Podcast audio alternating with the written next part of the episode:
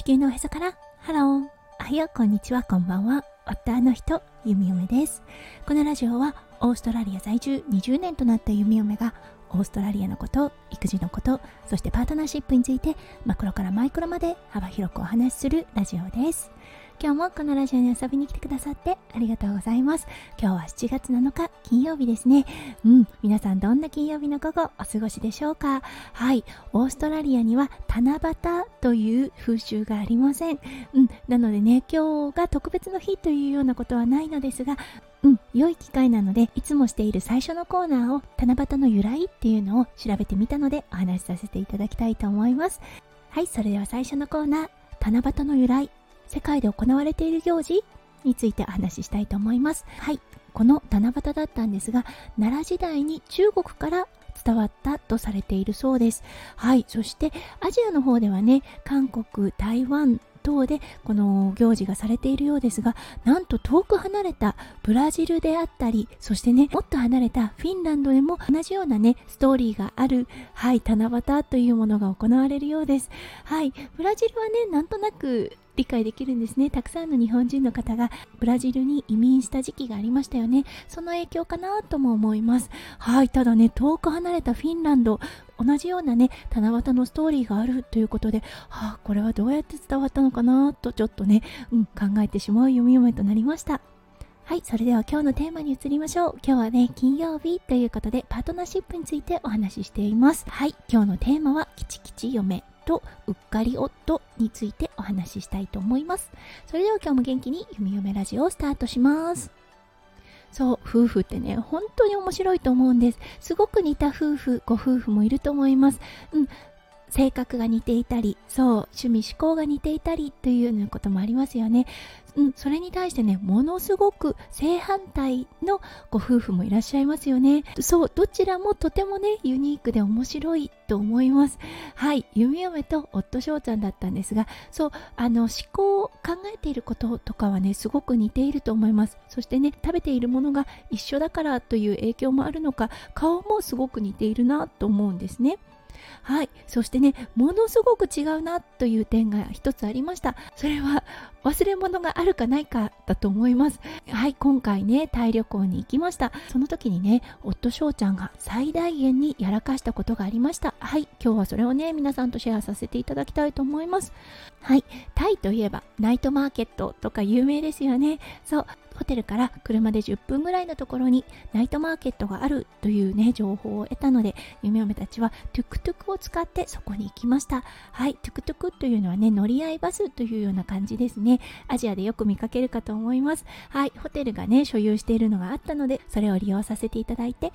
ナイトマーケットに行きました。ただ息子くんですね、夜だとね、ちょっと体力が持たないので、ちょっとね、日の高いうちからマーケットの方に行ったんですね。そしてね、マーケット自体は面白かったのですが、何か食べたいなと思うものもなかったので、ナイトマーケットからトゥクトゥクを借りて、はい、行ったことのあるレストランに、うん、送迎してもらうことにしました。はい。そしてね、やはりあのマーケット、初めて行く場所、そしてね、ナイトマーケットということで、夫翔ちゃんは撮影係をしてくれました。そう、GoPro を持って、うん、あのトゥクトゥクからの情景だったりとかをとても上手に撮っていてくれました。うん、そしてね、夫翔ちゃんだったんですが、うん、GoPro、携帯、財布を、そう、あのバッグを持たずに、うん、自分の体にポケットに入れて持っていったんですね。そして息子くんだったんですが、ナイトマーケットやっぱり歩きますね。そしたら疲れてきてしまって、ママ抱っこというような形になりました。弓嫁はね、バッグを所有していたので、そのバッグを夫翔ちゃんに渡して、はい、そして息子くんを抱っこしました。はい、そのままね、トゥクトゥクに乗り込んだんです。そこまでは何も問題がありませんでした。はい、そしてレストランについて、うん、で息子くんがね、ご飯を待つ間ですね、 YouTube 見たいと言いました。そして夫翔ちゃんがはたと、え、携帯がないって言ったんです。えって思ったんですよね。え、そんなことないでしょ、ちゃんと確認してっていうような感じで、そう、バッグの中を隅々まで見て確認したところ、お財布はある、 GoPro はある、ただ携帯がなかったんです。はい、この携帯、弓嫁のラジオでもよく触れていますが、携帯にクレジットカードであったり結構大事なカードを入れていたりするんです。お財布をほとんど使ってないので、お財布に入っているのは現金のみだったんですね。そうなのでね、一番なくしたくないものを夫翔ちゃんどこかで落としてしまったんです。そして弓嫁記憶をたどった時に、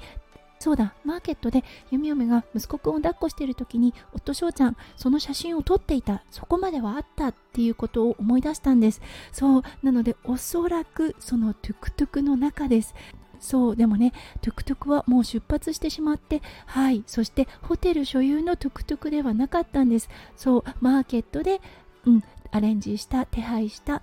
トゥクトゥクだったので、えどうしようって思ったんですよね。もうね、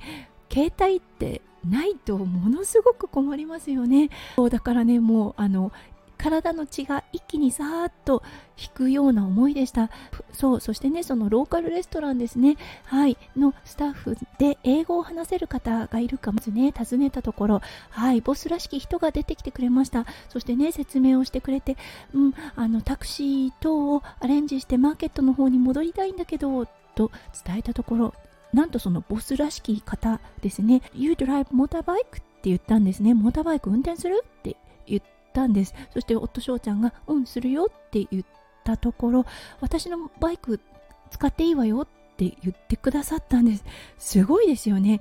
これね、よく考えた時に、オーストラリアで例えば困っている方がいたとして、自分の車をどうぞ使ってくださいって言ってるようなもんだなって思うんです。はいだからね、わあすごいなあ、心が広いなって思ったんです。そうそしてね、夫翔ちゃんそのモーターバイクを借りて、はいそのナイトマーケットのトゥクトゥク乗り場まで行きました。うんそしてね、残念なことにもそのドライバーさん、次のお客様をもうピックアップに行ってしまった後だったそうです。あーっていうことで、でもなんとかね、あの言葉が通じない中連絡していただいて、はい夫翔ちゃんはそのままそのトゥクトゥクを追っかけました。はい知らない道をね走ってです。はいそうしたところ、なんともう心優しきあのトゥクトゥクのドライバーさん、そう夫翔ちゃんのですね携帯を見つけて、それを手をか高く掲げて夫翔ちゃんを待っていてくれたんです。もう信じられますか？外国ですよ。はい日本だったらね、あり得ることかもしれません。そうあのお財布をなくしてもね、戻ってくる確率のある日本、それがねタイで起こったんです。なんて優しい人たちなんだろう、なんて心の優しい人たちなんだろうって思いました。うんなかなか外国で携帯がクレジットカードが戻ってくるかなってって思うんですよね。そしてね、本当人の優しさに触れたはいあのエピソードだなと思いました。はい夫翔ちゃん無事に帰ってきてくれたのはもう本当にありがたいです。そしてね、携帯も無事だったこと、クレジットカードもねキャンセルしなくてよかったということでね、ものすごく良かったです。あのただ本当またやらかしたかっていうような感じだったんですね。夫翔ちゃんだったんですが、 YouTube のね配信内容とか、はいそしてね人柄を知る方たち、うんすごくねきちっとした方なんだろうなっていう印象を受けると思うんです。ただね、夫翔ちゃん結構やらかすんですよね。うんお財布を忘れてきたことも多々あります。はいそしてね、あの今回は携帯だったということで、もうねああまたかというような感じなんですが、そうでこぼこ夫婦だから面白いのかというような感じになります。はい弓嫁はね、あの何か物を忘れてきたとかね、例えば傘だったり帽子だったりとかを旅先で忘れてしまったっていうことは今までの人生の中で一回もないんですね。それに対して夫翔ちゃん、はいあの結構物をね忘れたり、そう傘が必要な時にその傘を忘れてきてしまったというようなことが本当によく多々あるんですね。はー違うから夫婦なのかなとも思います。だけどね、ほんと今回のエピソードは弓嫁自身ちょっとへこみました。はいあのそのレストランでね、夫翔ちゃんが帰ってくる間ですね、息子くんとハラハラしながらもう気もそぞろな状態で待っていました。そしてね、いろんなこと考えますよね。アドレナリンが出まくっていました。なのでね、せっかく運ばれてきたそう美味しい食事の味もほとんどわからず、はい、ただね、優しい人たちに触れてよかったなというような印象だけ残って、そのレストランを後にした記憶があります。うーん、できればもう二度とね、このあの忘れる系がないといいなと思います。はい、皆さんのご家庭はいかがでしょうかということで、うん、今日はね、キチキチ嫁とうっかり夫のお話をさせていただきました。いろんな奇跡が重なって、はいあの無事戻ってきた携帯となりました。うん、本当タイの方たち優しいな、そして大好きですって思いました。はい、それでは今日も最後まで聞いてくださって本当にありがとうございました。皆さんの一日がキラキラがいっぱいいっぱい詰まった素敵な素敵なものでありますよう、弓嫁心からお祈りいたしております。それではまた明日の配信でお会いしましょう。地球のへそからハロー、弓嫁ラジオ、弓嫁でした。じゃあね、バイバイ。